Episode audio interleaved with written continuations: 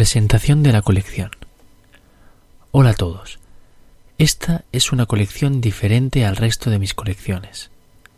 Por primera vez, el objetivo de esta colección no es el contenido de las lecciones en sí, sino exclusivamente la forma de hablar, las expresiones y el vocabulario que se usa. Esta colección no está pensada en forma de lecciones con un guion y un tema específico, sino que se trata de conversaciones totalmente reales con otro nativo, en este caso con Berta. Son conversaciones entre dos amigos, dos personas que se llaman por Skype y se ponen a hablar de cualquier cosa, sin guion, sin normas, sin condiciones, sin pensar, conversaciones normales de gente normal. Las lecciones de esta colección estarán agrupadas en sesiones que se corresponderán con las conversaciones con Berta. Para que lo entendáis, la primera sesión fue una conversación con Berta que duró cuatro horas y veinte minutos. De las primeras dos horas ya he creado trece lecciones.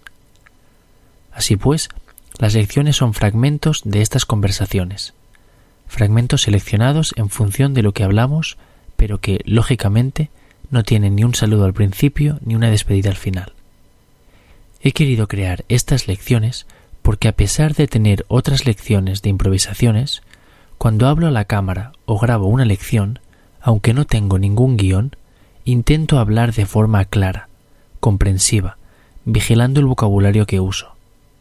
Sin embargo, ese no es el tipo de español que se encontrará una persona que venga de visita a España o que venga a vivir aquí. Los españoles, cuando hablamos en un entorno informal, entre amigos o conocidos, usamos muchas palabras y expresiones que podrían considerarse fuertes o vulgares con el fin de dar expresividad y fuerza a nuestro discurso. Por eso creo que es importante que conozcáis estas palabras y expresiones, incluso aunque no las vayáis a usar nunca. Debido a que es posible que muchas palabras o expresiones no aparezcan en el diccionario, intentaré marcar en negrita las que me parezcan que merecen una explicación o definición, y las escribiré en el apartado de notas o traducción de la lección correspondiente. Sin embargo, no dudéis en preguntar en el foro cualquier cosa que no entendáis. Una última advertencia. Estas lecciones no son aptas para personas sensibles al uso de un cierto tipo de vocabulario informal o vulgar. Nuestra intención no es ofender a nadie, así que, por favor, si crees que el uso de cierto vocabulario puede resultarte ofensivo, simplemente no estudies estas lecciones.